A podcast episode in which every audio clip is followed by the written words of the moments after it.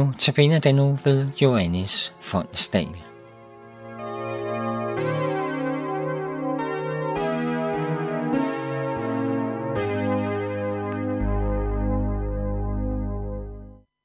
Velkommen til Notabene andagten. Jeg hedder Johannes Fondsdal. Vi skal høre Edel og Inge Jørgensen synge I dag er nådens tid.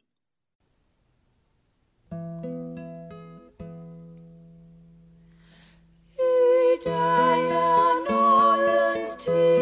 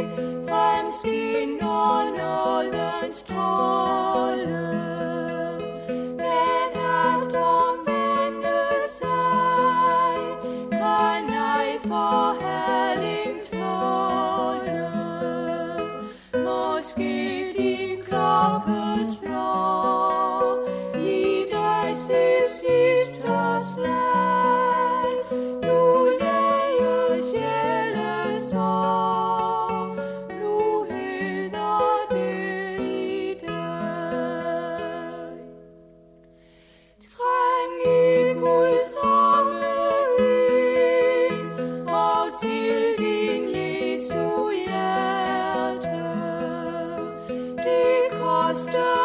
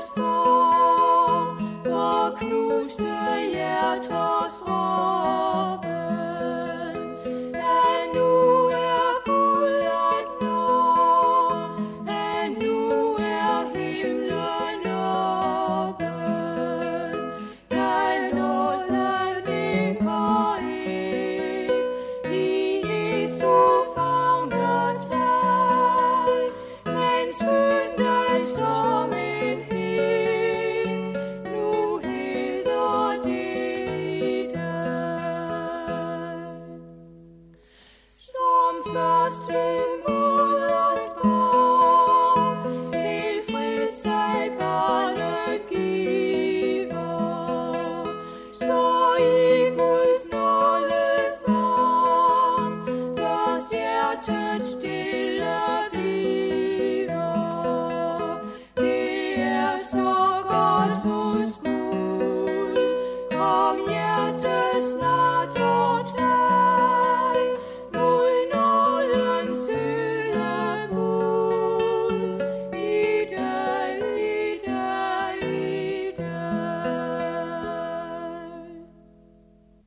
I Lukas 19 kan vi læse, at Jesus græd.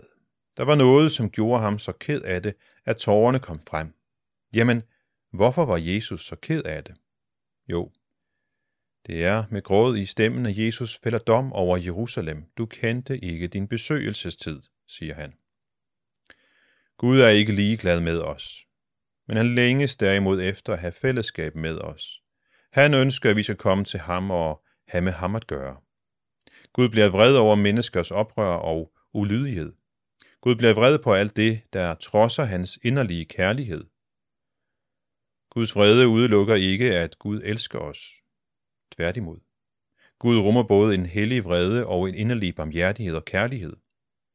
Og det er netop Guds barmhjertighed og medlidenhed med os, vi ser så stærkt i beretningen om, at Jesus græder over Jerusalem. På vej til Jerusalem red han ned ad Oliebjerget øst for byen, Foran ham lå den store hellige by, smuk og henrivende i al sin skønhed.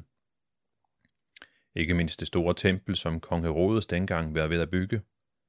Fra bjerget så Jesus Guds helligdom ligge foran sig, bygget i hvidt og grønt marmor og beklædt med guld. Templet reflekterede solens skin så prægtigt, at ingen kunne beskrive det. Ved det syn blev Jesus overvældet af sorg, fordi han vidste, at hans folk ikke ville acceptere ham som Messias. Han vidste, at byen inden for en overskuelig fremtid ville blive fuldstændig ødelagt. Jesus græd over, at det jødiske folk ikke kendte deres besøgelsestid, så at de i stedet vil blive til en hjemsøgelsestid. At kende sin besøgelsestid er blevet et fast udtryk i vores kultur. I den danske ordbog på nettet lyder forklaringen til kende sin besøgelsestid. Vær klar til at benytte en gunstig lejlighed. Forstå at handle, inden det er for sent. Og det er jo lige præcis det, der er meningen. Jøderne havde chancen, men de greb den ikke. Vi får chancen, når vi, nu som her i dag, hører evangeliet, det glædelige budskab om, hvem Jesus er. Så gælder det for os om at gribe den chance, når vi har den. Det vil sige at tro på, at Jesus er den, der siger. Det vil sige at tro på, at Jesus er den, han siger, han er, Guds søn og verdens frelser. Han er kommet for at opsøge og frelse det fortabte. Han er det Guds lam, som bærer verdens synd. Han blev givet hen for vores overtrædelser og blev oprejst til retfærdighed for os. Det samme gør sig gældende for vores opgave med at række Guds budskab videre, så andre mennesker får chancen til at tage imod. Vi skal tage alvorligt, at det, vi hører i dag om Jesus, er en chance for os at få det evige liv. Det er ikke sikkert, at vi får den chance igen. Derfor gælder det om at gribe den i dag. Som Brorson siger det i den salme, vi hørte som indledning til i dag. I dag er nådens tid. I dag er Gud at vinde. Nu kan alvorlig flid hans milde hjerte finde.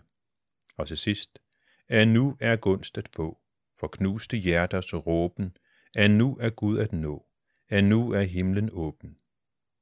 Hvor er der godt hos Gud, kom hjerte snart og tag, mod nådens søde bud, i dag, i dag, i dag.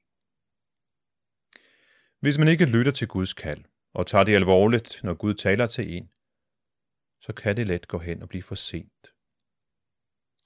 Jesus græd over, at det skete for dem dengang. Skal han også græde over, at det sker for nogen af os i dag. Da Jesus kom ind på tempelpladsen, blev han vred over at se, hvad der foregik der. Og i sin vrede jo han de handlende ud af templet. Øverste præsten Kajfas havde tilladt, at templets forgård blev lavet til et marked, hvor man kunne købe de dyr, der skulle ofres inde i templet, og hvor de udenlandske jøder kunne forveksle deres penge til den valuta, som de skulle bruge til at betale tempelskat med. Templet var blevet forvandlet til fra et helligt sted til et handelssted. I stedet for at folk respekterede, at templet var et Guds hus til bøn og gudstyrkelse, blev de optaget af at tjene penge. Templet i Jerusalem blev senere ødelagt af romerne. Den gamle pagts tid var forbi. Nu var det ikke længere i templet, at, at Gud og mennesker skulle mødes. Det var ikke længere ved hjælp af dyreoffre, at det gode forhold mellem Gud og mennesker skulle genoprettes. Indtil Jesu død havde jøderne haft en årlig forsoningsfest, hvor øverste præsten gik ind i de allerhelligste, inderst i templet, for at stænke blod på pagtens ark, kassen, der rummede de ti bud, skrevet på to stentavler. Men nu havde Jesus ved sin død en gang for alle forsonet os med Gud, da han bragte sig selv som offer. Han fungerede som en stor øverste præst, der gik ind i den himmelske helligdom med sit eget blod og vandt en evig forløsning. Guds lov er der derfor tilgivelse for alle vores synder, alle vores fejl og alle vores svigt. Jesus har ordnet vores mellemværende med Gud. Vi har intet at frygte, når vi tager imod ham som vores mellemmand, som vores frelser. Men husk, at i dag er nådens tid. Lad os kende vores besøgelsestid. Amen. Lad os bede. For underlig Gud, tak at din nåde og fred er ny hver morgen. Igen i dag tager du imod os, så vi kan mærke, at hos dig har vi hjemme. Tak, at du lægger dit ord og din ånd i vores hjerter, så vi ser, at du er os nær og gennemlyser vores dag med din herlighed, nåde og fred. Amen. Vi skal høre cirka synge Gud, vi er i gode hænder.